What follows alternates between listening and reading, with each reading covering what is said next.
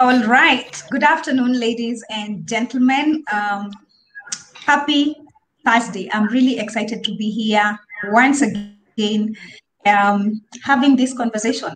We are in April, which is a month that we observe World Autism Day. That was on the second, and we are still continuing with the conversation because this month we are ensuring that we do everything we can to create awareness around autism. And I am really excited to have a wonderful lineup, very relevant um, people in this conversation, and I can't wait to hear from them, to learn from them. If you watch this conversation while it's ongoing, please feel free to ask any of our panelists questions. And I'll be your moderator today. My name is Gathoni Mbogwa. I'm a clinical psychologist here at Chiromo Hospital Group. I'll start with exactly how my grid looks. Um, first on the panel, we have John Kimayo, who is an occupational therapist, Early Milestones Intervention and Development Center in Thika. John, welcome to this panel. Hi, John. Thank you. Hi, thank you so much. I'm much grateful to be with you today uh, on this forum to tackle one, two, three, and discuss about autism. Correct. Thank Hello. you, John. We are, are happy to have me? you. Okay, okay, okay. Second on my panel, we have Karen Muriuki. Karen Muriuki is an um, autistic advocate and founder of Kenyans Living with Autism. Karen, we are really honored to have you in this panel today and we can't wait to hear and learn from you. How are you doing today? I'm doing well. I can't wait to be on, I can't wait to start. Mm. Thank you yeah. so much. Um, the next panelist is um, a face that you all know either from media or from our panel conversations um, that we have had, and her name is Sylvia Mochabo, who, amongst very many other hats um, that she wears, she is the founder of Andy Speaks for Special Needs Persons Africa, the organizer of the recently held event at the Kasarani um, grounds on autism awareness on the 2nd of April. How are you today, Sylvia? We are honored to Hi. have you. Thank you for having me. Always ready so long as we're doing what we do and we raise awareness. Thank you. All right. And last but not least on this panel, another gentleman. I really love that the panel is really balanced. We have Ian Kiplagat, who is um, a psychologist and mental health advocate here at um, the Chiromo Hospital Group. Um, he's currently um, under training, but we are really honored to have you to contribute to this conversation and I can't wait to delve into it. I'm going to start this conversation by putting all of you guys on the spot. And um, as advocates, I really would like to hear from each one of you. What have you been doing in regards to creating awareness for autism in Kenya? For this month, oh, well, in your community, in your own space, yes.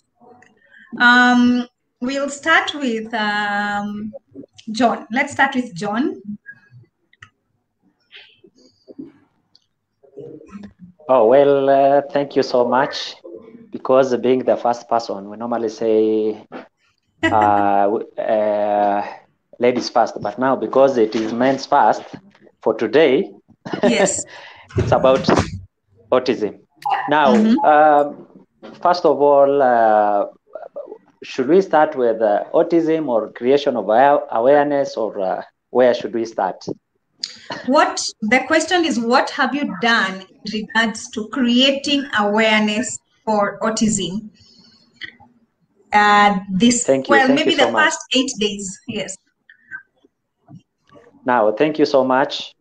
Uh, for the last eight days, uh, what I've been doing is just creation of, uh, in, of awareness mm-hmm. Uh, in uh, in a manner that one one I've been just using my social media because that is one of the platforms that most of the people currently in Kenya and outside the world they are using it Number mm. two is uh, cre- uh, creation of awareness by teaching the community and also giving the right, giving the giving giving what giving uh, the information about the autism, what is autism, how is it managed, mm-hmm. and uh, also uh, giving the psychological support to most of these people who are having kids who are having these kids with with uh, with autism and mm-hmm. also another thing that we've been doing right now as you as you've heard i'm from uh, early intervention and early, early milestones and, and uh, development center in thika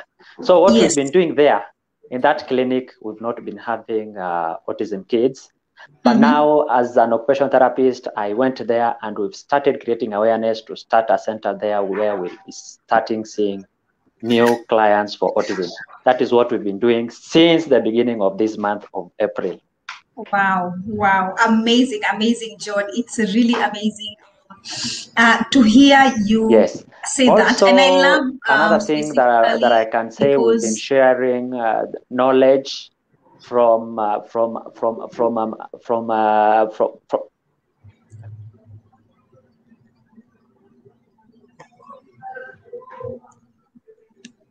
Are you getting me right? Are you together really?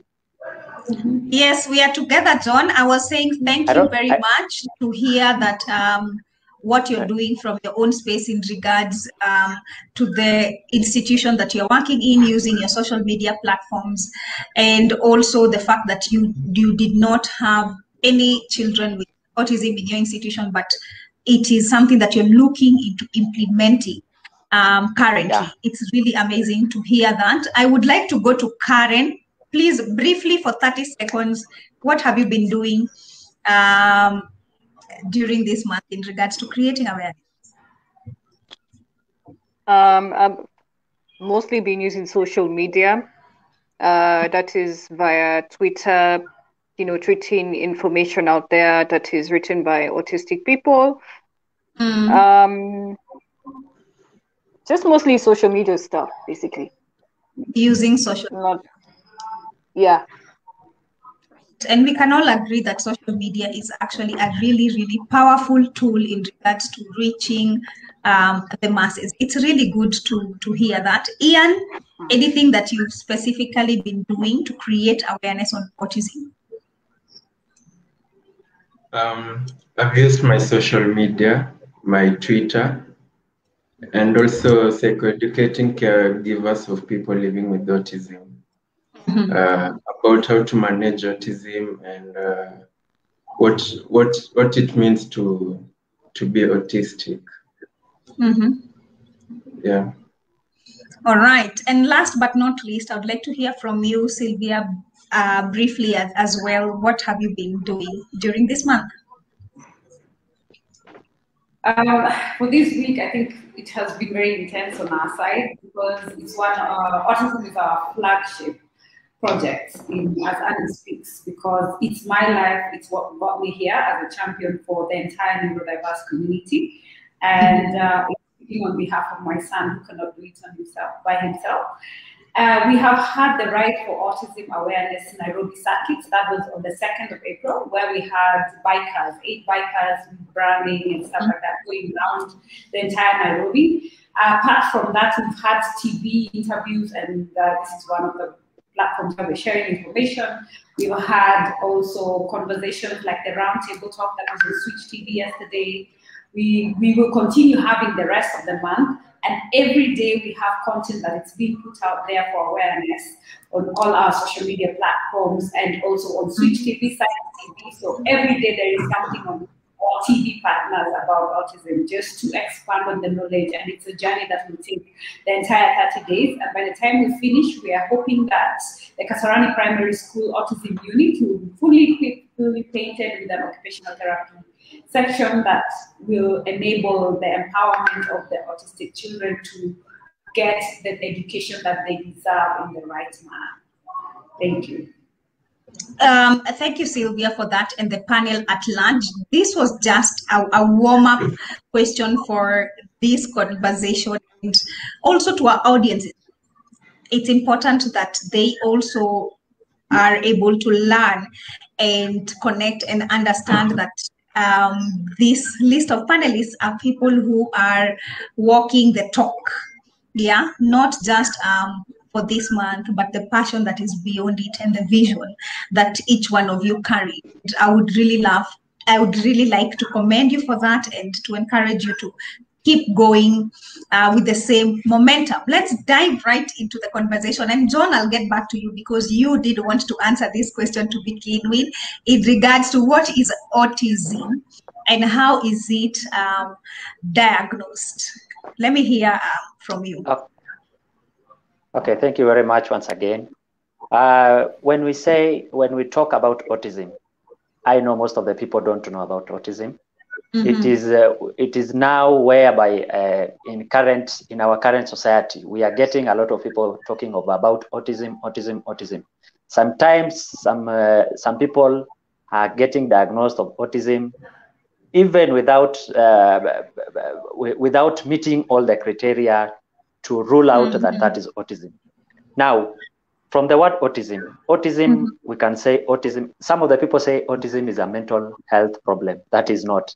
But we normally say, well, from the definition, we say that uh, autism is a neuro is a developmental mm-hmm. uh, a developmental uh, problem that that causes uh, problems in communication interaction and and comes uh, comes along with uh, with uh, with, uh, with some patterns of behaviors. So mm. that is why we say we say it is a neurodevelopmental um, condition. Mm-hmm. Now, and uh, when, when when there are so many things that that comes in for you to for you to to, to diagnose uh, autism one from those from those three things key areas that i've said it comes mm-hmm. along with a communication problem, self interaction, yeah. and also those behaviors. There are so many things. There are so many things that we, we, we can say uh, that we can say that, that will will rule out uh, will rule out that this is autism or not. Sometimes it comes along with other condition, but you cannot rule out. So in uh, in short, we say autism is a condition that comes along with a problem of communication, communication, self interaction, mm. and some patterns of behaviors. So that mm. is a very clear indication of uh, autism. All right. Thank you so much, um, yes. John, for that. And specifically because of how you have actually put it for really literally yes. anybody who is taking part in this conversation, whether it's a teenager or an adult, they can really be able to understand in black and mm. white. I would love to throw Sylvia into this question just to loop her in a little bit. Uh, because one of the things that John says is that um, some patterns of behavior, and maybe Sylvia, could you clarify for us maybe what are some of those patterns that you have been able to observe um, in your own children?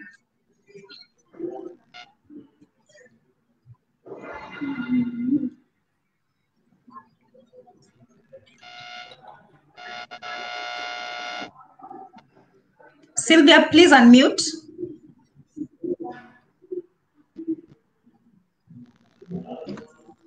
Sorry, I think I lost you for a while. I don't know if it's my side or you. I didn't, I didn't, I didn't get you. I lost you for like a bit of a good 20 to 30 seconds. All right. Okay. Sorry. Let me just repeat that. Um, I hope you heard uh, what John talked about in regards to really defining um, autism and the diagnosis as well. And one of the things he mentioned, there are some patterns of behavior. I needed uh, you to give your input, being a parent of um, uh, a child who is autistic. What are some of these behaviors that maybe other people can be able to observe just with the um, naked eye? Yes. Okay. So we have things like eye contact that is most of the autistic children will lack eye contact. That is like even you, something that one of the very earliest telltale signs you can look at is when a mother is breastfeeding and when you're connecting with your child and they're not maintaining eye contact. You see, that's early enough for you to get concerned. We have head control. We have small issues like jaundice when the child is born. Most of the times, the things we take for granted uh, at the beginning, and gastro issues. And then as they grow, there is the delayed milestones. And then there's some who have the comorbid or convulsive disorder. For me, that was what we first seen before you are even mm-hmm. able to get, the autism diagnosis. Then we have development of speech, which will be delayed. Uh, the children who are 10, they've not spoken, 5, 3, so you have that delayed milestone. But then you see mm. the thing with our culture is you find most people say that oh boys are slower. Yet as we have seen the ratio of boys to girls is that uh, we have like four times more boys getting autism than the girls. Then there is the interaction social differences. Uh, that is um, they have a harder time playing with other children, so you find that they'll be playing on their own. If you give them a toy, so to speak, the way they will interact with it, let's say if it's a car and it's a boy, normally automatic to find there is how they go, they go and start riding it. But an autistic child will find maybe they will start fidgeting with it or not doing what is conventionally said as normal in uh, our regular life. Or they will tend, if you line up toys, they'll tend to pick um, something totally different as from what you expect a child to normally do.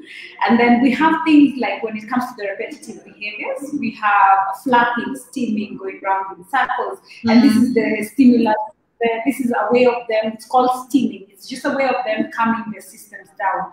And sensory, mm-hmm. they find that actually will be more sensitive to some textures, food, and also noise and um, being touched, not all of them would, would enjoy that, and even like giving hugs. you know, the babies love that. So, but then the other thing we have to note is that um, not all children have the same symptoms. You will not find one autistic person who is exactly like the other. So when you meet one autistic person, you've only met one. So out of this entire spectrum, that's why it's called the autism spectrum. So it's that umbrella term comes from the fact that all of them have different challenges, different characteristics, and they have, um, like when it comes to repetition, there are those who have echolalia, which is repetition of words, while others are totally non-verbal.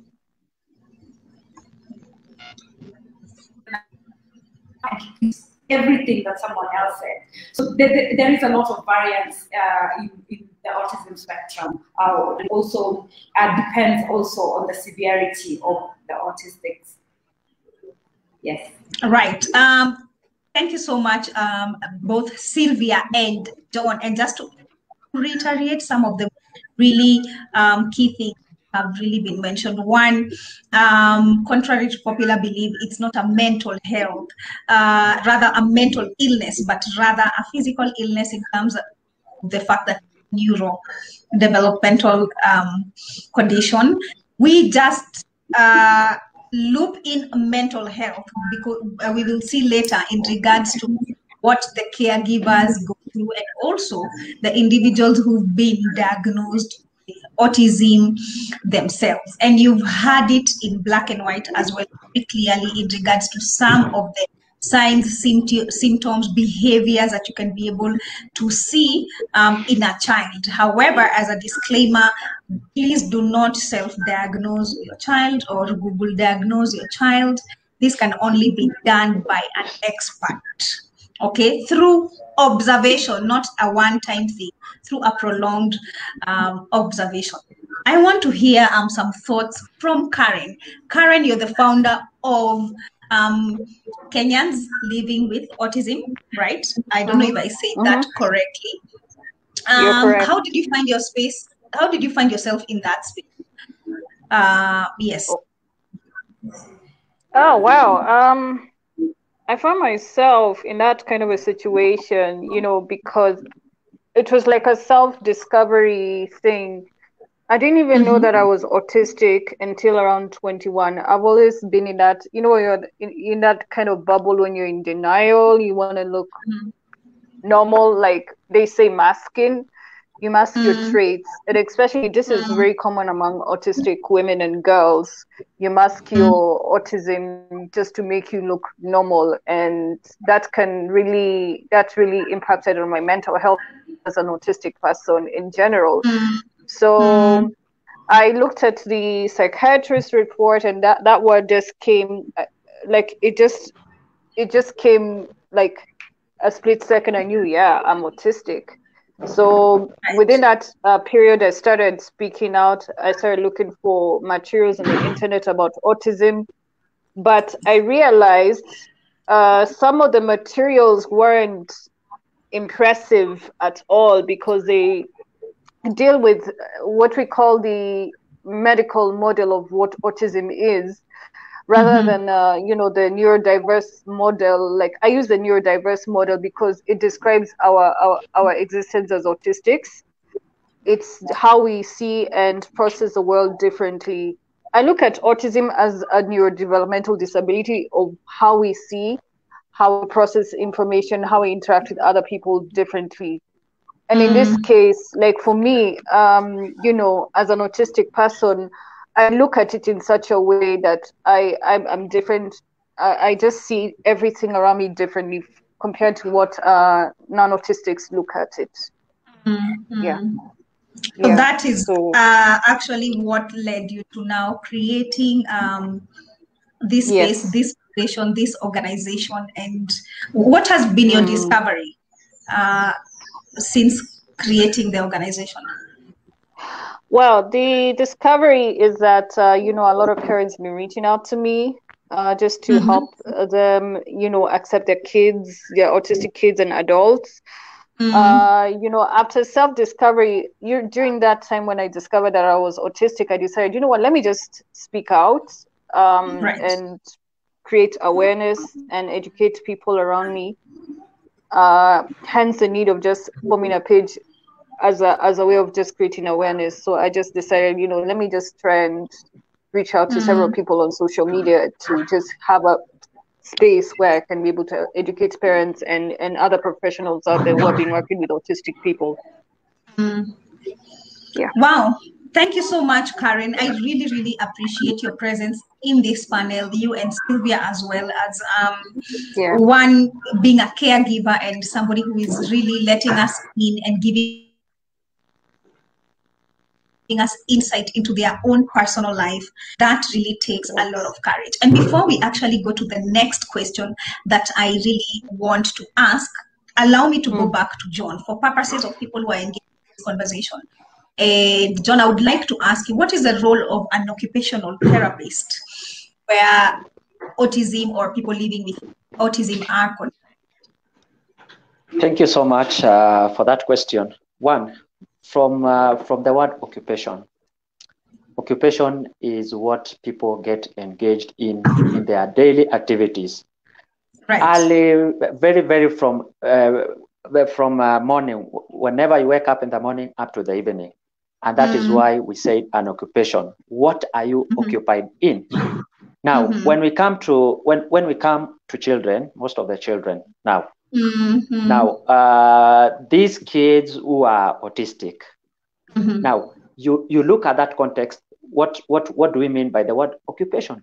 And now, mm-hmm. when we say occupation, occupation of a child, most most of the occupation most of the occupation of a child is playing, Mm-hmm. play, most of the occupation of, the, of a child is playing, maybe sleeping, mm-hmm. and uh, such a things. Now, the work of an occupational therapist now comes in here, where you come after after diagnosing your child maybe with an autism or any other that condition outside outside autism. Mm-hmm. Now, occupational therapist comes in and uses the activities of daily living that that child is supposed to perform to use it as a means to bring an a meaningful a meaningful uh, a meaningful maybe uh, let's say we will use that activity as a means to mm. to bring an end of which mm. uh, to uh, of which by the end by the end of the activity it will be a very useful thing maybe in the life of a child for example right. for example when, when a child is not used to maybe maybe the child is not used to is not used to eating. For example, mm-hmm. uh, and eating is one of the fundamental activities of daily living for any person, be it a child, be it an adult, be it anyone else. Mm-hmm. Now, whenever you come to this uh, uh, uh, to these autistic kids, and the way one of our colleagues have just says they are choosy choosy, maybe in uh, in their foods there are some of the foods that they will they will they will they, they will want there are some that they will not want it's just because of these uh, of these uh, uh sensory se- sensory sensory issues that is within within the the, the, the, the condition that is presenting itself within that child now an occupational therapist comes in now from from that behavior that the child is doing we try mm. to improve or we, we try to maybe to improvise a, a certain behavior we now mm. classical we, we, we condition it so that by the end of the day the child will come and know that uh, this is uh, uh, this is what it's supposed to be done and this is not supposed to be done and by the end of it all you will assist that child from the previous patterns of behaviors to the normal mm-hmm. behaviors that other kids are doing. Right. Now, let's continue. Uh, I'll, I'll, I'll, I'll, be using uh, a lot of examples here so that at least it will be very easier for people to understand. Yes. let's come. Let's come in. For example, we get an autistic child. Maybe, maybe, maybe, maybe, maybe, maybe the child is not is not in a position to to maybe to button his clothes, to wear his clothes, maybe cleaning. Now, an occupational therapist comes in from the word occupation. He occupies, the, he, he, he trains the child, he trains the child in his occupation in such a way that by the end of the day, the child will have known this is, is supposed to be done, this is supposed to be done, this is supposed to be done, and this is supposed mm. to be mm-hmm. done. And, right. and by doing that, by the end of the day or by the end of a certain time, the child will, it will have clicked into the mind of that child that by this time this should be have done should have been done and this should should not be have been done so it will mm. be a mm. system a system and a program that is going to be programmed in his mind by the end by the end of all that prog- program and by the uh, by the end of that plan program that you mm. had with that client or that child it will it will have uh, assisted you in making in making the, the, the, the daily routines of that child moves on smoothly. Mm yeah. The child. All right. Um thank you for that um john. Um and and yes basically uh, what john is trying to, to to say is just to help and support that child in regards to changing the behavior that we are seeing which is um, the symptoms meaning that they have autism to normal behavior and normal here we are saying the most prevailing behavior that other children are emitting. I know I really don't like to use normal abnormal because um, of the various definitions, but I will just specifically say to behavior that is being um, exhibited by most children maybe that age, you know, in, in regards to developmental milestones. So really, really um, thank you for that. We have um, a psychologist in this panel, um, Ian we are coming back. Uh, we are getting to you. And one of the things that um, Ian, I would really like um, to bring your insight uh, into this is in regards to um, the mental health yeah, of the people who are autistic. Yeah. So, what mental health risks do people living with autism run? Um, first of all, there's a lot of stigmatization uh, around autistic people from mm-hmm. the society. So um, they tend to be prone to depression, uh, also anxiety, mm-hmm. because they they're stigmatized. People see them as uh, having a, as in they're not normal. Mm-hmm. Uh, they're also prone to stress because, um, for example, autistic children can, cannot play with other children. Mm. Uh, they might feel discriminated, and this will tend to affect their mental health.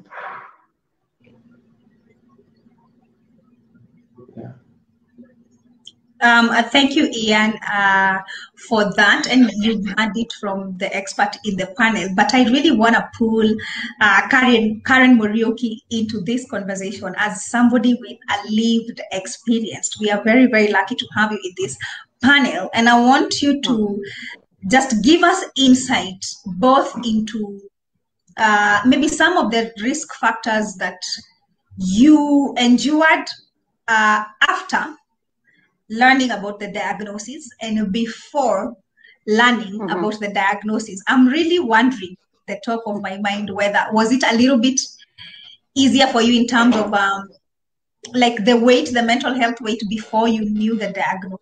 And did it become uh, worse or better after you knew the diagnosis where you're concerned as an individual, as well as where the community and their reception of you is concerned? Mm-hmm. Yes. Uh, um, I think it was even lying about my diagnosis. By the disclaimer, uh, I was diagnosed as a kid growing up. So at that time, mm-hmm. um, I grew up feeling very misunderstood. That is known as trauma. Uh, it was a very traumatic experience. Trauma mm-hmm. of just being misunderstood. Mm-hmm. And there's also depression and mm-hmm. also anxiety, as Ian mentioned. Um, mm-hmm. you feel that way because of uh, how, like, you just you just feel like uh, like everything is just against you even it happened to me even when I was in school. Not anyone wanted to just hang out with me. They would find me to be so strange, you know, weird, displaying certain behaviors that were not that were kind of weird to non-autistic students. So it was like mm. that. Mm. But after having found out that I was autistic, uh, like I was around in my early 20s, I think 21, mm-hmm. I realized, okay, uh, I need, really need to do a lot of um, uh, self research and now discover that, okay, this is me. This I've gone through this, this kind of an experience. And mm-hmm. it could also, um, and it's really played a very negative impact on me because not knowing that I'm autistic, I've always been in denial and also having those, those suicidal suicidal thoughts in my head and that also contributed to that one as well. And there's also another thing I've also forgot to mention. It's also about uh, post-traumatic stress disorder. Although I didn't have that, I didn't have PTSD. So it's also another known mental health among autistic people. Um, and also another thing also is also being treated like as though you're a, you're a baby, infantilization, known as infantilization. So those are the contributing factors that uh, that that really um, impacted my my mental well mental health well being. Mm. Yeah. Wow, thank you yeah. for sharing uh, that, both Karen and, and, Ian. And we've heard, you know, basically about um, Karen telling us being misunderstood, Ian bringing to our attention uh, the vulnerability to depression, to anxiety. But um, also something else I've heard Karen mention is how um, felt. You know, that also self stigma and her struggle to acceptance that happened very, very many years um, later. Karen, please allow me to put you on the spot this on behalf of community. Did you feel like most uh, of the stigma that you experienced was from fellow kids or from adults?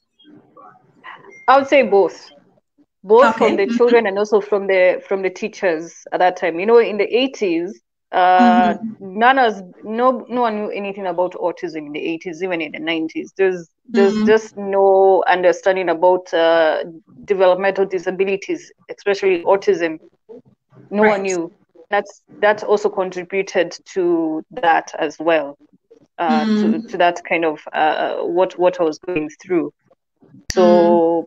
yeah i would say it's both the teachers both the adults and also the students and also the bullying also also took place as well. I was also being bullied as well. Wow, thank you, Karen. Um, yeah, yeah, I, I, I know maybe you didn't expect that kind of a question, but thank you for being honest uh, with us. I really appreciate that because part of this conversation, the reason why we want to create that awareness is to bring to the attention of other human beings out there in terms of being better and doing better you know as a parent it's your responsibility to teach your children right that if you see somebody else who is differently abled bullying is not the way to go all right they need support from child to child.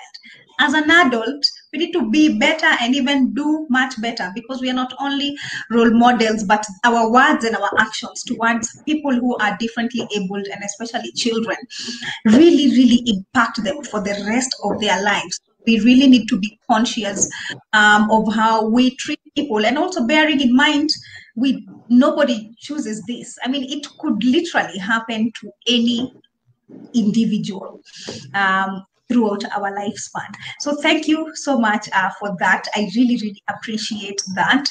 Um, for Sylvia, as a parent, as a caregiver, how has, what are the risks of uh, the mental health risks that either you have run as, a, as an individual or parents are likely to run depending on the severity of um, yeah, the autistic symptoms of their children.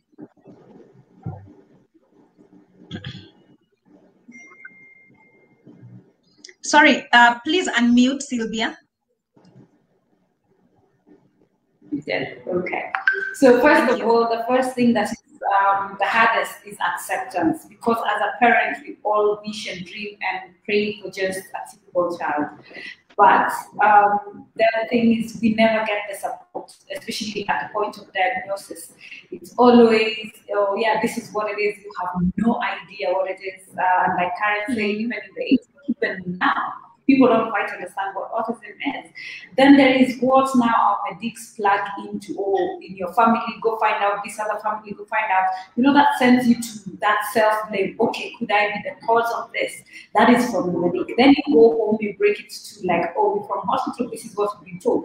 The entire family now looks at you differently, like, mm. oh, oh, where did that come from? You see? And the sad reality is as a mother, it's always pointed to mm. because the man will be like, oh, our family, we do not have such things. So it must be you who's the problem. And from there, you find you're left alone. No one wants to associate with you, no one wants to understand your child, understand you, understand what this whole thing is about. So you're lacking support. You're forging into new waters you've never been there before and trying to embrace something that you cannot even find the correct information about uh, what autism is and how to go about it. And let's not even go to where it is the basic support from, let's say, our government, our social mm. protection support. That is not even set up as yet in a manner that it's going to cover uh, our autistic caregivers, uh, our autistic children plus their caregivers.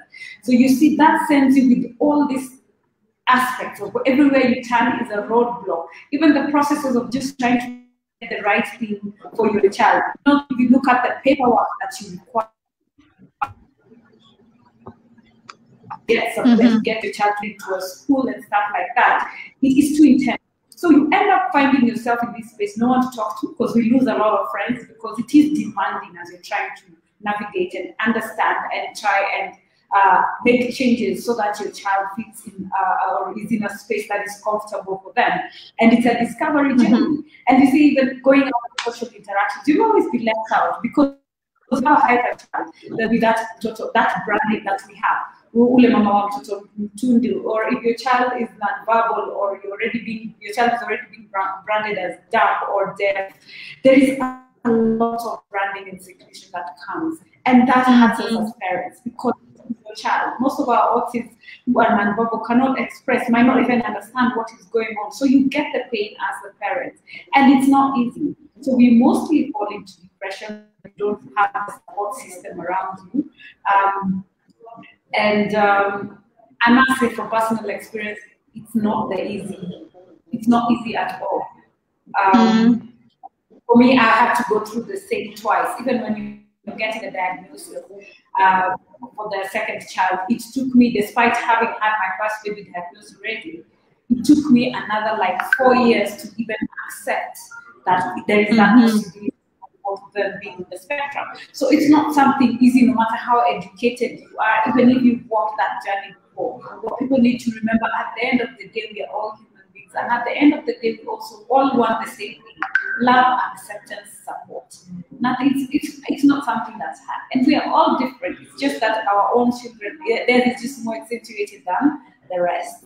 So right. acceptance and integration and inclusion would go a long way in making this uh, journey a bit easier, especially for us in the balancing of work-life balance and at the same time trying to take care of a special needs child. Thank you. Mm. Thank you so much, uh, uh, Sylvia, for that. You know, I can only imagine really uh, what it must take to, you know, to just take care of yourself, your own life goals, and uh, still be a caregiver of not only your children, but also your, your family. And some of the things that you really highlighted, you know, they've hit me, you know, after the initial diagnosis, you trying to uh, absorb that and understand that. Uh, go explain it to your partner or to your family and, and get a backlash for that, or even more questions that you cannot answer as an individual. Uh, and then go to friends, still get the same kind of um, vibe or treatment. Uh, at work, it, it, it, it is a lot. And I hope that um, this conversation that we are having here and everything everyone is doing in their own spaces, and even the people who are uh, in this panel but are doing something, I really hope that we are going to be um, in a better world. And our children will grow up in a better world. You know that is different maybe from parents in, in the 80s um, this next question is really for all the panelists not anybody in but I'm wondering, and, and I would like to start with with John and Ian. Um, in a general overview, we have heard from Sylvia, we've heard from Karen. How can individuals either living with autism or who are caregivers, how can they cope with all these mental health implications that we have heard here today? Thank you so much for another question and time. And uh, for these caregivers, as you've heard uh, what Sylvia said, actually mm. it is very hard for them to reach that acceptance. It reaches a point even some of the partners they break because of this this condition. It's only that some of them they don't know. They mm. don't have someone who is near who can just get into their shoes mm-hmm. to maybe to explain for them what is this what is this condition how is it handled what is mm-hmm. supposed mm-hmm. to be done what is supposed to be followed but now it ends it ends to be maybe fracas if that is what i can say mm-hmm. for some of them as you've uh, as you've heard what sylvia said maybe mm. maybe uh, some family members come in and says that is not that is not something that is within our our our maybe in our family and it has not been there so that one is you are the one who is responsible for that for which right. it is uh, it is it's not supposed to be like that mm. so uh, what whatever we, we, we can do about that you just come in and you give a psycho psycho psycho psychological support psychological psychosocial emotional you, you just you just you, you just uh, you just uh, involve uh, you, you get in touch with some other medical uh,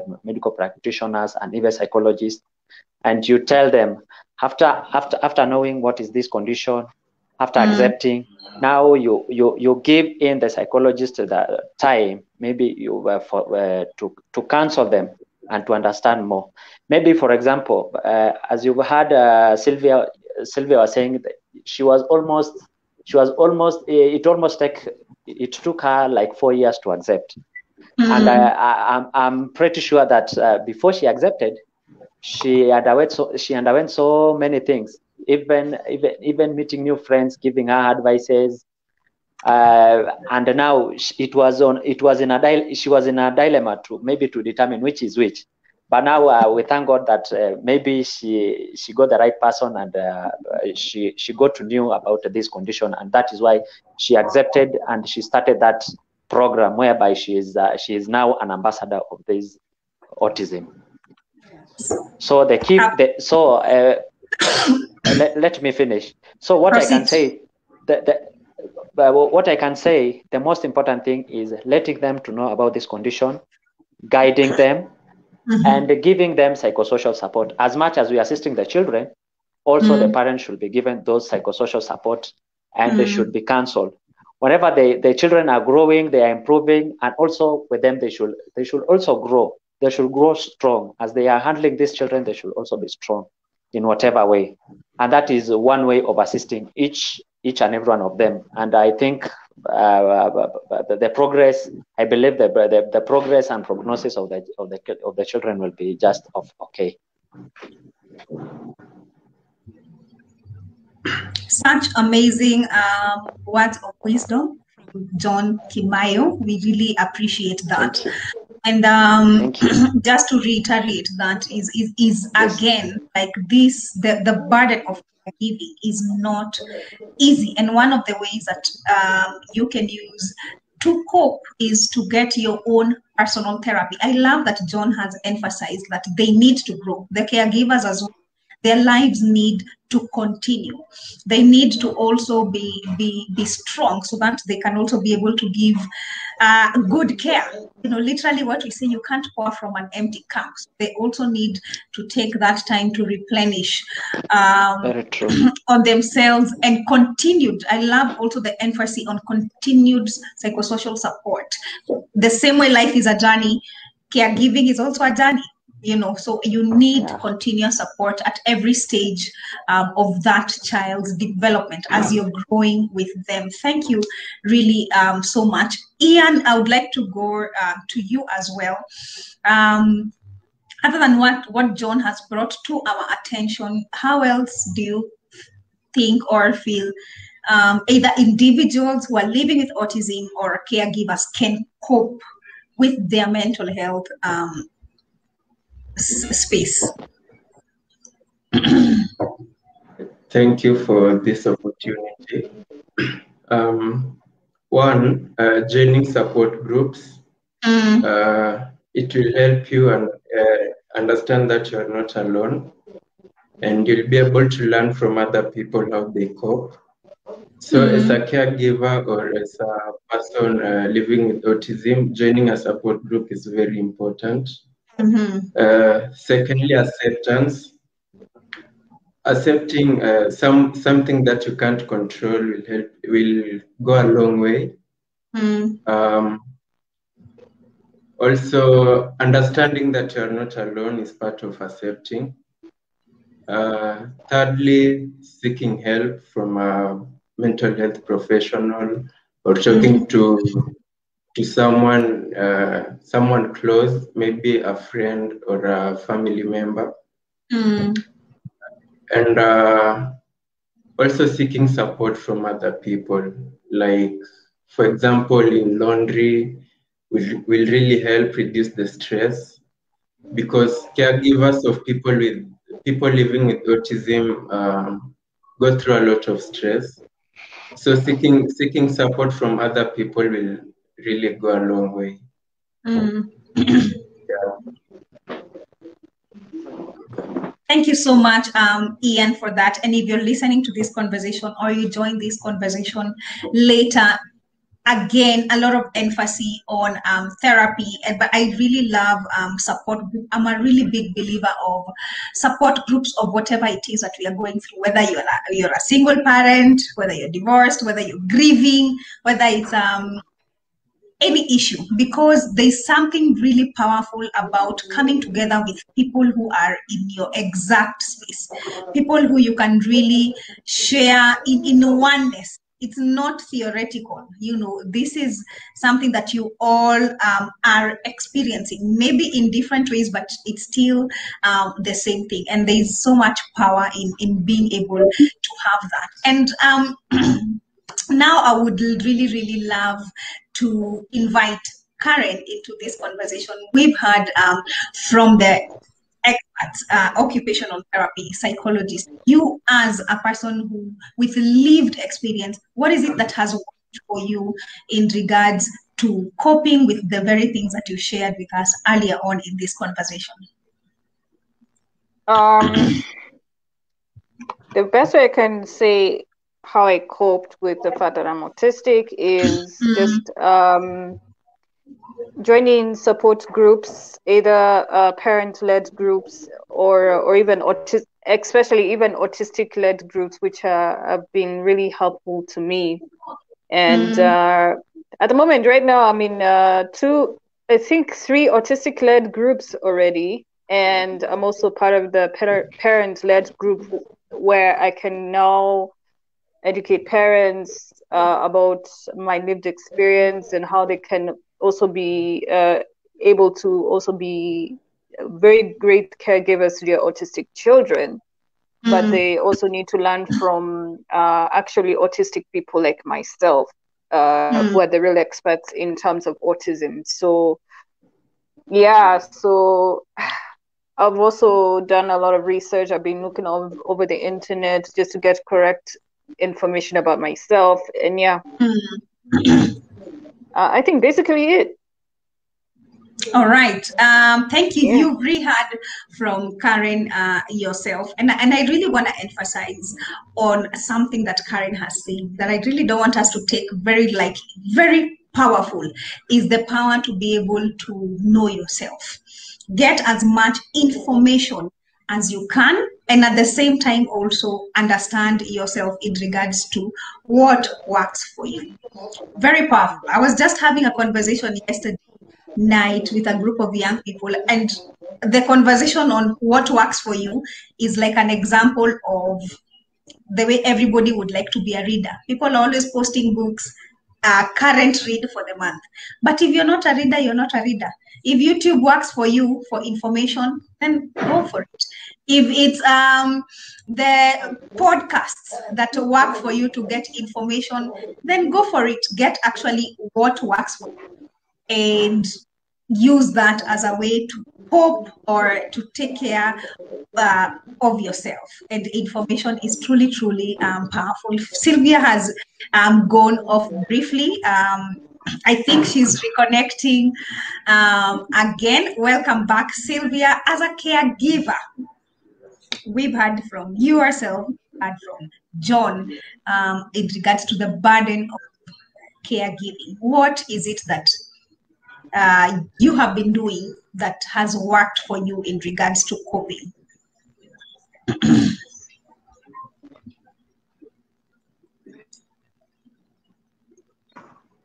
Um,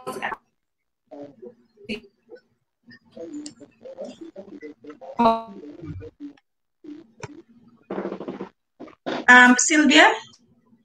Uh, right. For who they are and what. Sorry, pardon? We together? Uh, yes, now yes. We had lost you. Now. All right. I think uh, the first step is usually acceptance because it's way easier after acceptance. You embrace your child for who they are, not what you wanted, not what you wished for or dreamt about. That way, you'll be able to see beyond that brand, beyond that label of them being autistic, and you see them as a human being, as a child, and embrace them. And open doors for them, open opportunities for them, and then that way they're going to thrive. And it makes it easier for you as a parent. You will allow yourself that moment to go through the emotions. Wise to bury them because you will get depressed, you will get sad, you will like blaming yourself, blaming God, blaming anyone who's involved, doctors, all that, because we're looking for answers. That's you being human and you being in touch with your emotions. But after that, just as a caregiver, learn to pick yourself up and look at now where do we go from here. Even if it's not night the whole time, there's always the daybreak. So you have to look forward to that. So the more you sit and wallow, then you not give yourself an opportunity to go out and conquer and be the voice for your child. Because if you do not put them out there, if you do not educate the people around you, they will not embrace them. So they will follow how you treat your child. They will ape that, and that means we will have a better community raising our autistic children and accepting them for exactly who they are. Mm. Thank wow, you. thank you, uh, Sylvia, for bringing that, uh, you know, and giving us that insight. I really, really love um, basically how Via as a parent carries herself and the fact that she has fearlessly been able to put her kids out there, let people hear their voices, uh, be that voice as well. Uh, you know, be a queen, literally. you know, while she's at it, I can't imagine it's it's it's easy. I think it's more of the intentionality to still um, move forward as well as continue creating awareness. And uh, you know and, and i also agree with another thing that that process also helps her children understand uh, what is going on in, in regards to themselves or what this cause is, is about. And thank you and we really appreciate you um, for that. I know we are running out of time. I just want to jump briefly into the q and a. Um, and just before the questions that we have gotten from Facebook, let me just ask um, this question to just any one of you, uh, but mostly maybe to Sylvia and Karen in regards to what has the government been doing or you would want to push on the needs of person living with autism and also for the caregivers. Uh, let me just open that's an awesome question because that means let's identify the gaps and do something about it. First and foremost, there is the country as signatories of UN CRPD, that is the United Nations uh, that governs living with disabilities. We have the SDGs. All of them talk of equality, equal education, leave no one behind. They talk about uh, universal health care. Let's get go down to that. Then come back here to what we're setting our goals as a country. Yet if you come down to the nitty gritty, that is not being done. Yet out there, everyone is like, oh, Kenya has the best rules when it comes to guidelines and whatnot about persons with disabilities. But is that the fact? No, it's not. So can we just put our systems right and in order in terms of action and not just, oh, we signed and yet we're very proud saying that we are signatories. No, let's inspect, ensure it is being implemented. Go to the ground and see if our children are being treated right. Basic things, education, health, social protection. Those are the things that we need as basics as citizens. We pay taxes also, right? So we also right. need to deserve the same equal Mm-hmm.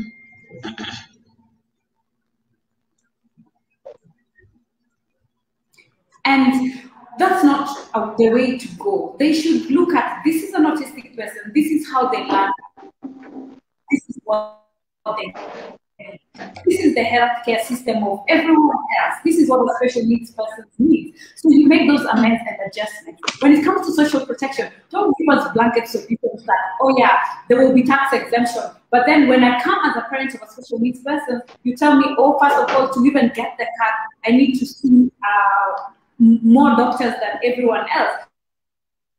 That's a given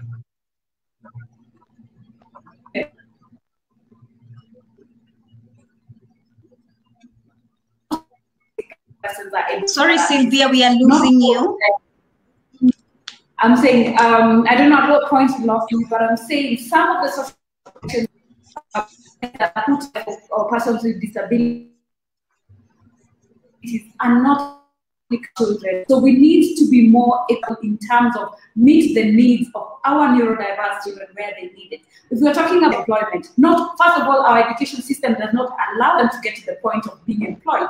How about to extend that to that caregiver who has to live their life and take care of this child for the rest of their lives? When you look at tax exemption, let's take the vehicle, say until when they're 18. If they're not able to get the therapy that they require to be able to coordinate their body and run and operate well, then they're not going to be able to do that. How about you get the person who takes care of them to take up that responsibility? We're talking about employment, fix education, fix mm. health. Then that way you will be able to look at the benefits for them as an adult being beneficial. But let's not shun them from when they're young, not give them any opportunity of thriving in life, and then expect them to say, oh, we've taken care of our special needs person because we've put certain laws in place. Um, sorry for being extra passionate, but that's exactly how I feel about it. Thank you. You are oozing passion, absolutely. And I mean, and that's the way it should be. There is no any other way. We this is time to be heard. This is time to implement. You know, enough of the story, enough of the policy uh, this is uh, we now need to see actions because we are living. I mean, if Karen is here and she's talking about a diagnosis, 80s. How many years later that we are still having um, the same conversation? We are still uh, stuck almost like in quicksand. Um, so I really do appreciate the conversation, and you really had it um, from Sylvia as a caregiver uh, issues in regards to social protection, to the healthcare, to uh, education systems, to therapy, and um, to also medication. I mean, these are real life issues. No parent should have to choose between basic needs and survival needs. No parent actually needs to something small. At that point, um, Karen. Sorry. Yeah can I just bring up one of the one of the key things that we're looking at? Very basic example. Our children use diapers longer than our typical children. You find adults in diapers. This is the entire neurodiverse community. Yet diapers are very expensive. I still have to buy medication. I still have to pay taxes like everyone else. Yet when you come on this other side and see the um, the we have the government to that. They are, if you look at our cancer patients, their NHIF can cover for them. When you look at our children, their therapy is not, their doctors are not, even medical insurances are turning away. They're not looking at the person who's, I have malaria, treat me for malaria. Don't brand me because I, I have cerebral palsy or autism and blame it on that not to cover it is totally unfair. Even for the diapers, they need to be either free, subsidized,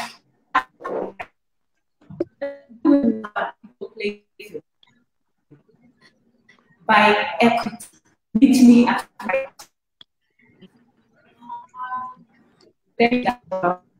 um, I'm sorry, Sylvia, and uh, it really breaks my heart that we have to keep losing you in your passion um, in regards to internet matters. But uh, I would still challenge you to still get into the text box and still really just highlight um, all those issues. I think we can literally just have a, a Twitter conversation specifically, I mean, focusing on, those issues and, and, and tag relevant people because again um, our responsibility is just to create that awareness and make the necessary um, noise karen what would you like to see government or what has been done?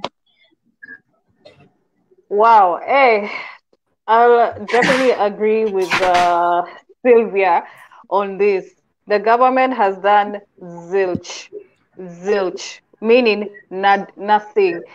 It's it seems to me that they just don't understand about neurological developmental disabilities and mm-hmm. autism falls under that umbrella of developmental disabilities it Correct. simply means that they don't they don't know anything about autism. It is because they're refusing to listen to actually autistic people on the ground, like me. If they would approach me and say, okay, what is autism? And I could explain to them that. Mm-hmm. Another thing that has uh, I have some few concerns about is unemployment. I had this mm-hmm. Con- conversation with uh, fellow autistics out there autistic people make up uh, 98% of unemployment. It is because of the perception of how society views us as autistic people and even other disabled individuals.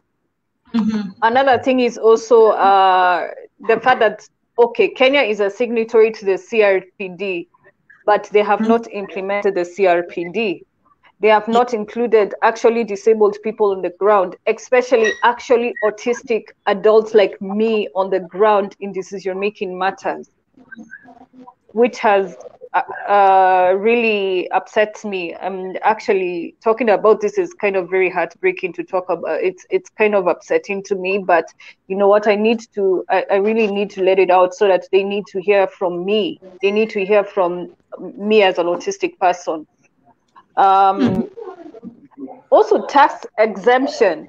As an autistic adult, I have a disability card. Yet, if I go to my, like, let's say if I go to my bank, they'll ask me at for a KRA pin. Yet I show them the disability card. I say, excuse me, I, am a, I'm tax exempt. So, mm-hmm. uh, they don't know and they don't know the fact that I have a disability. They don't know the fact that I'm I'm autistic. So these these are the these are the issues that it needs to be looked at in a very huge way. Mm. Therapies therapies especially for uh, um, for like what Sylvia mentioned among autistic children, it is also need it also needs to be addressed. Vocational training for autistic adults who are now 18 and over. There's nothing, mm-hmm. nothing mm-hmm. at the moment. There's just nothing that mm-hmm. needs to be addressed. Mm-hmm. Why is there no vocational training uh, issues? So what we, we really need right now is to educate the government about autism and other developmental disabilities in general. Mm. Yeah. Wow. I, I really hear a lot of um, education, education, education that needs um, to take place, uh, as in a lot of um, sensitization, a lot of empathy, really. And it really pains me just to hear you and Sylvia talk about, you know, another thing, uh, Gathoni. Mm-hmm. Another thing, Gathoni, uh, this has always been part of my campaign, uh, especially uh, for non-speaking autistic people. Um, they don't have access to communication, other communication aids such as AAC. They don't have that. That is what worries me at this point. If you're if, if you're going to talk about non-speaking people, just talk directly to non-speaking autistic people. Give them the communication aids they need. That is what, what is, is re- really needed right now. If you don't mind me asking. Uh, augmentative alternative communication. It is augmentative alternative communication. Right. Uh, what uh, does that mean? Uh, basically, use, yeah. In layman's language, for somebody who is uh, not able to have, uh, who has no speech, it's another alternative way to verbal speech. That is through typing, uh, mm. sign using your hands or mm. using some like like images on a mm. on a on a book. That's what I can right. say. Yeah. Right. I I, I really um I would really love to have this conversation um, on a different platform, maybe uh, just with the two of you, because there are really a lot of um, real life issues that are, are coming out, and I and I feel that they need to be uh, people need to actually hear this. It's really disappointing if the person at the front desk in a bank does not know what a disability card is and they'll still go ahead and ask you for a i mean that tells me that uh, they have absolutely no idea even as an educated adult. It's um terrible to have conversations and to start attempting to write or to put policies in place if you don't involve people living with autism if you don't involve the caregivers themselves then how are you going to really um, know how to address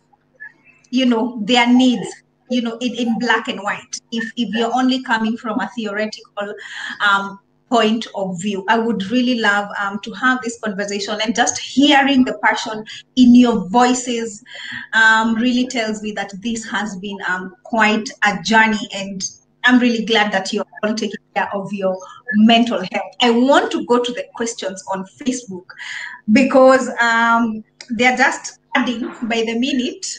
And one of, uh, I'll start with the first person who commented um, this, and I would like to just hear your thoughts on it. Um, um, um, I'll ask this question. Maybe Sylvia can give us an, an, a little insight on this. She can tell us why, and as well as um, Ian or John. So Kiprop says that most of the parents find it difficult to differentiate between autism and ADHD disorder.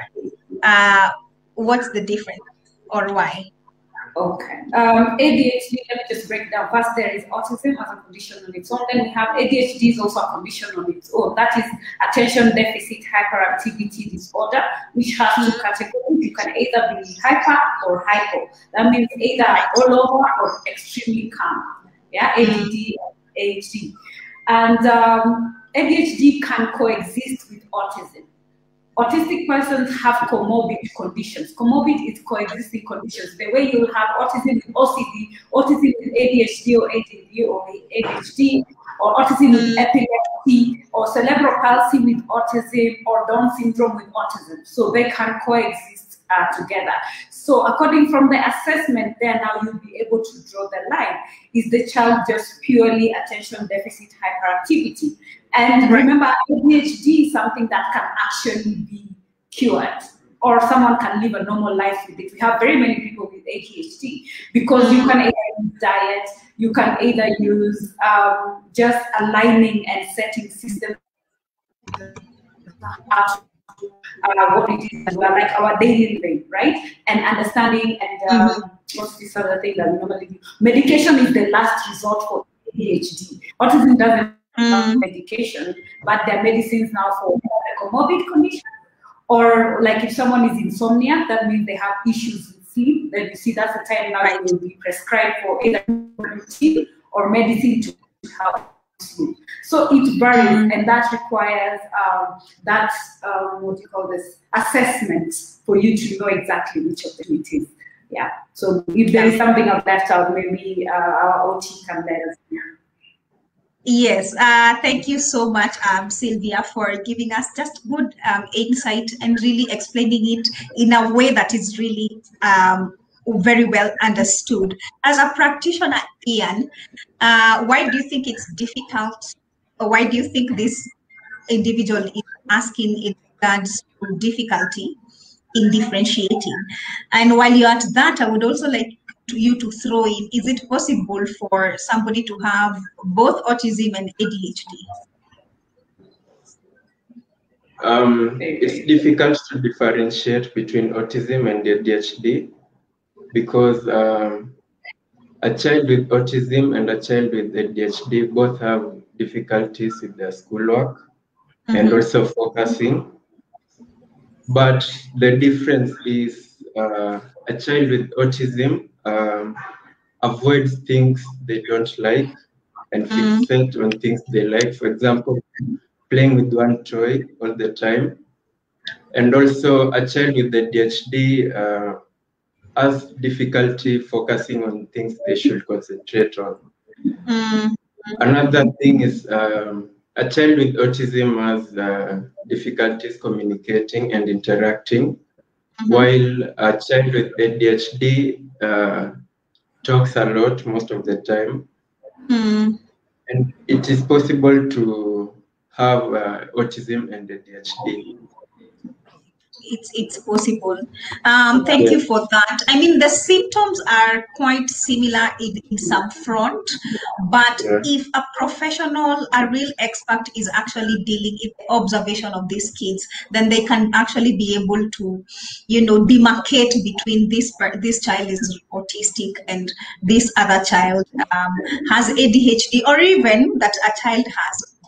And as we continue with this conversation, I just want to thank all the panelists again and to thank anybody who is joining this conversation. And I also want to remind you that the fact that Karen is here is hope enough that you can actually be able to still be the best version of yourself. You can still be able to uh, manage whether it's ADHD or autism or any other uh, neurodevelopmental um, disorder that your child has or even you as an individual has. And the fact that sylvia is here i hope that this is also going to be a sign of hope that we can still be able to do a lot of the things that we want to do despite um, of having a child who um, with autism. There is another very good question. And thank you, John, for coming back because you talked about wanting to implement a program in your school. So allow me to ask this uh, very, very good, good question. Somebody called um, Jadeline McKenna has asked, I have noticed 80% are women caring for exceptional, exceptional kids. Where are the men, especially during therapy sessions? You need you find mothers. What can be done to involve dads? All right. And I want you to ask this because you're in the process of wanting to met. So this is exactly what you're going to be finding in that space. Um, so what is it that can be done? Or because also you are specifically an occupational therapist, have you observed this some of the other disorders? And what is it that we can do? Yes. Okay, thank you so much. You have the floor. Yes. Okay. Now, uh, I've lost for a while, but there are things that have uh, it has gone. Just wanted to go into but there is no problem. Now, uh, in fact, that is not the first question I'm getting from you guys, or mm-hmm. from that audience. I've gotten so many questions related to that that most of most of the people who are who are getting in touch with me are the mothers, but the mm. fathers they are they are taking it as a minute as if it's not there. Some of them they even don't know. So uh, in, in, relation to that, there is mm. there is somewhere there is somewhere I, I, there was someone was asking a question and uh, in one of the platforms. What it's it's now a month for it's now a month for autism. Uh, it's a month for creating awareness about autism. This month. Now, does your man even know about about about this uh, this day? And really, it was it was really shocking to find that the, most of the comments that we got from that uh, from that uh, questions and uh, the, the, most the most answers and the comments that I got from that question, it was really disgusting. That um, that most of the men have left the work, the women, they are just doing other things. Even even if you find some of them, they have just left their family, they abandoned their family, start another. And now, as an uh, as an occupational therapist, because I'm not working alone, this field, we have so many disciplinary people in the setup. And since since we are many, we just get we just uh, we just coordinate, we come together, we unite to support and discuss. Wherever this is required. Mm-hmm.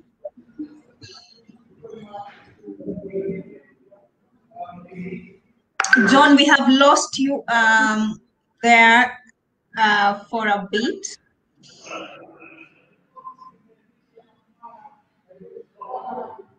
Um, as we try to wait for John, I know he'll come back, to, but I'm just wondering, and allow me to ask you this, Karen, please, please allow me to ask you this. Uh, did you experience any of this situation growing up as a child, uh, whereby probably only one parent was present in, in taking care um, of you? I mean, doing the therapy alone. Um.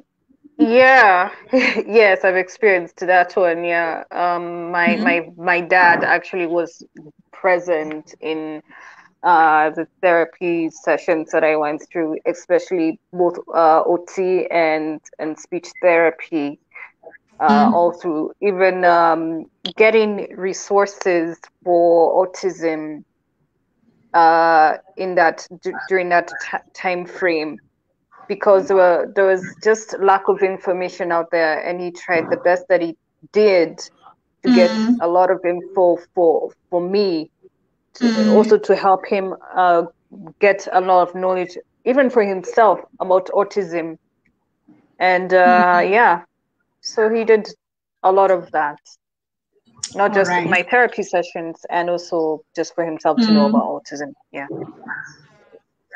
Thank you karen um, you know for that. And yeah we thank that caregiver. Somebody here is also saying the only true journey of hope 100% uh, caregivers um, i love that. Another person has talked about individual self-awareness uh, very well said um, there's somebody who has really um, agreed with this conversation and they are saying that um, indeed this is a notable trend seen of guardians who avail the kids for sessions.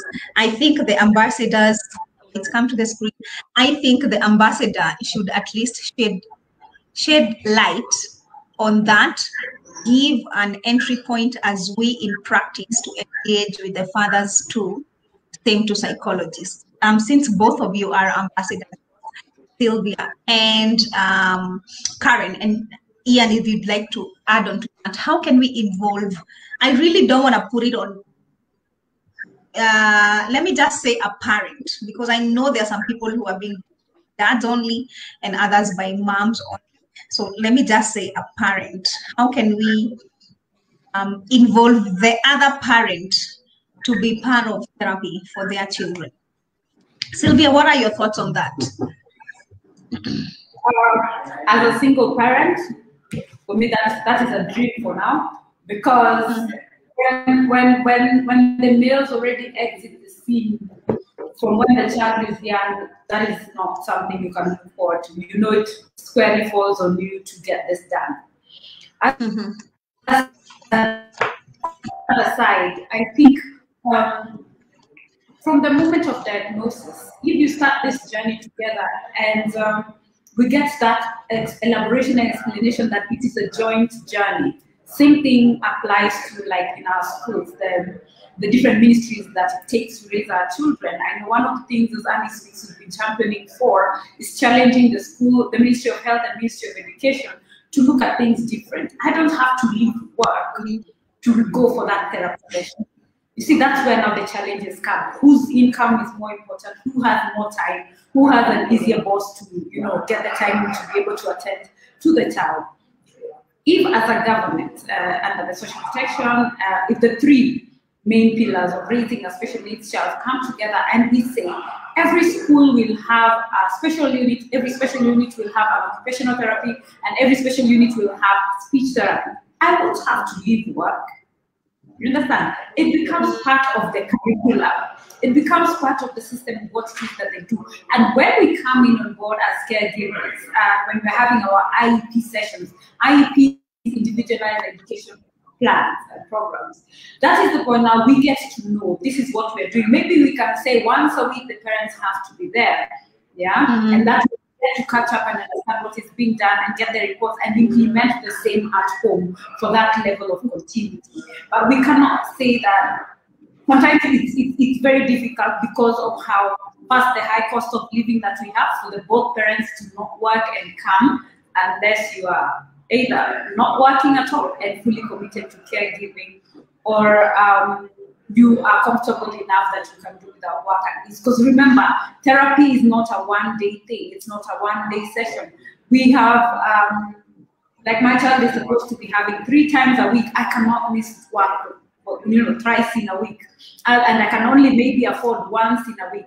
So you see, that also has its own repercussions. So when it comes to the reality of the matter, that is what actually advises and uh, affects some of the things and the habits that we see going on when it comes to involvement.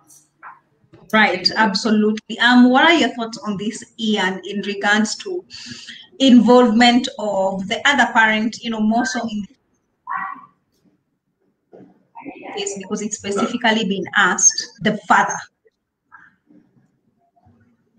Um, I think education is very important. Education is power. So if they get to be educated uh, so that they understand that autistic people can thrive like just any other person, it will be better because uh, it can be possibly that uh, there's some isolation. So I think if they get to be educated, uh, it will be better. So, um, if I hear you right, Ian, you're talking about psycho educating them. All right, I appreciate um, all of you and I appreciate all your insights. And if anybody is conversation that you have had some of the ways or some of the things that we can use to involve the other parent. But really truly at the end of the day i think that other parent the father or is it the mother whoever it is they have to make a personal decision to be there or to be better. Yeah, ultimately, we might want to educate them, we might want to, support to do all these things, but they must want to be involved in that journey for that child because they're a good human being. If they don't really want to do that, it's very hard sometimes to try and convince another person uh, to do that. And I can imagine, I can only imagine how strenuous um, that is to have to bear that burden alone, even though you were two of you to begin with. Um, somebody has talked about Paula. I need vocational training for autistic people in Kenya. There is vocational training in Maryland, by I, but I am not eligible for DDA. Um, I hope that one of our ambassadors uh, can reach out to Paula in case they know somewhere with uh, vocational training specifically for autism, but we mentioned it earlier on uh, with Prior Karen. Like those are the things that we practically actually really need here in this country. Um, somebody also has um, talked about there is the need for our health facilities or setups offering its come um, offer family psychotherapy. This will inline help for the disabilities that are noticeable by birth, emphasizing on the importance of fatherhood inclusion in the development um, of a child. Same way you can't uh, maybe need to get a passport you know you need the consent from the dad I, you know i feel like that involvement can also um, from that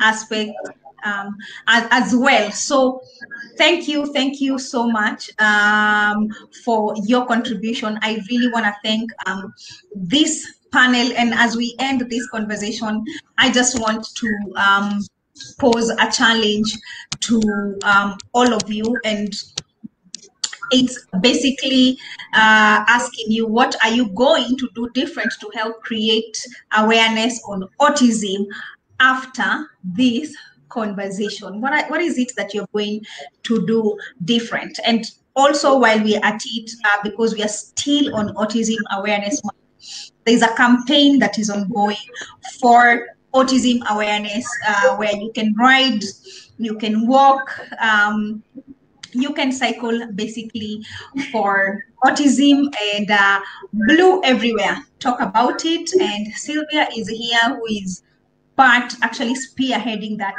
campaign. Maybe Sylvia, you can tell us more about that campaign and also to your fellow panelists, how can they be able to support you, seeing as they are people in their own right in that space?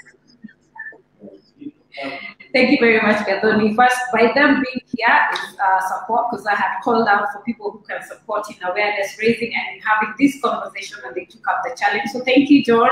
Thank you, Ian, and thank you, Karen, for taking up the mantle to be here today and to amplify the voice because I think we'll be louder and have more impactful conversations when we come together. So it's not only all that one woman who's always bickering about autism X, Y, Z. So thank you very much. As for the Ride uh, for Autism Awareness Challenge, we are challenging everyone from any part of the country, the continent, and to join us. Ride Autism Awareness Challenge, where we're challenging you to donate two or 200 shillings for every mile you walk. A mile is like one and a half kilometers, I believe, yes, so that we are able to equip the Kasarani Primary School Autism Unit and set up an occupational therapy center because these are the key areas that we're talking about. So we wanted to be a seed project where we can show the difference when uh, we have everything for the children available in the same space and catered for with the proper equipment and the proper support, what different outcome are we going to do? And we'd like for the government to also follow suit. We are doing this as citizens, caregivers, and anyone who believes that our children are able and are able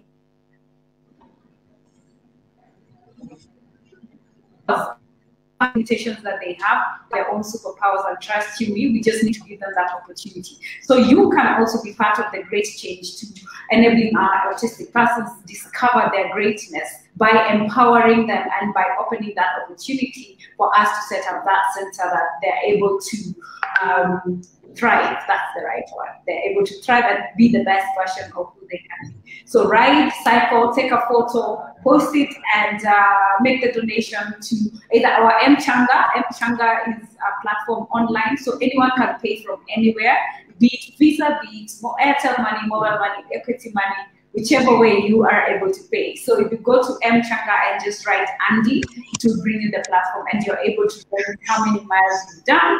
And for those who've already joined us, we've had quite a couple of guys doing it as a family. We are on lockdown, so do have some fun. Like our page, follow the activities we're doing, and let's be the change that we want to see. Thank you. All right. Thank you so much, um, Sylvia, for that. As you heard, reach her out at Andy Speaks um, on literally all of the platforms. Ian is, uh, sorry, John is back here with us. John, how can people reach you if they would want any of your services? Uh, thank you once again. Uh, ways you can get me one through my phone number, two on social media Facebook, Instagram, Twitter, and uh, most of the time I prefer people call me text me because getting to social media sometimes it will take you time because of the kind of work that you do. So my my number is 0727 480 198. Then in our you can you can you can like our page early milestones and the, developmental center Thika. That is the center that we are that we are, we are starting an, uh, an autism center. We started uh, as an uh, we start, started by creating awareness this month, and we are hoping all along when, uh, as we proceed, we'll reach where Cynthia is. And maybe maybe next year or uh, or some years to come, we have a major major big uh, event that will include all of us in that event, and uh, of our good of our good benefit if all all, all of the people are, are, are, are inclusion, let's say inclusion of all people with autism and other developmental disorders, and it will be a great step for each and every one of us. Because uh, with inclusion, at least the government will be seeing what, what we are doing by creating awareness and they will, they will see there is a loophole somewhere. And definitely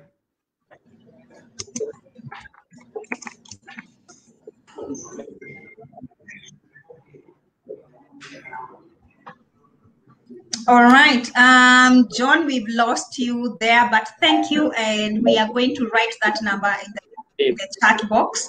We are really, really running out of time. Um, Karen, how can people reach out to you? Yeah, uh, you can follow me on uh, uh, on my page, Kenyans Living with Autism.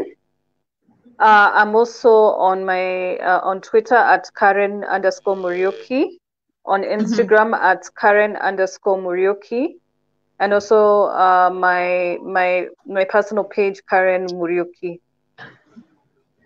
All right. Yeah. Thank you so much. Um, Karen, I look forward to yeah, seeing both you and John and engaging you and even inviting you here at the hospital at Chiromo Hospital Group. We have Ian last yeah. but not least, this panel. How can people reach out um, to you? Um, you can reach me through my my social media handles, uh, Facebook at Ian Ian, Instagram at uh, three underscores keep two underscores, and also Twitter at Ian Kiplangat four. And uh, you can also find me at Chiromo Hospital Group. All right, thank you. And if you're catching this conversation yet, once again, let me just reiterate you can call 0800 220 000.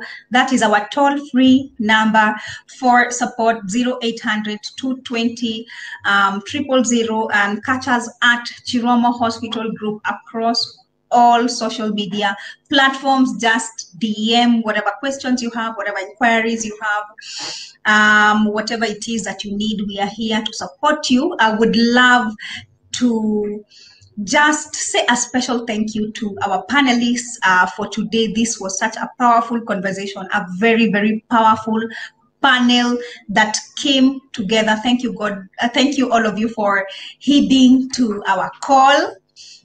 You know, and thank you, God, as well, uh, giving us your Thank you for giving us your time, your voice, your skill, your wit. We really uh, appreciate you. I look forward to also coming to seeing you in your own different spaces and what um, you are doing and seeing what is it that we can do to continue um, working together. I'm going to end this um, conversation right here because we have really, really gone, gone um, out of time with a quote that says, I am different and not less.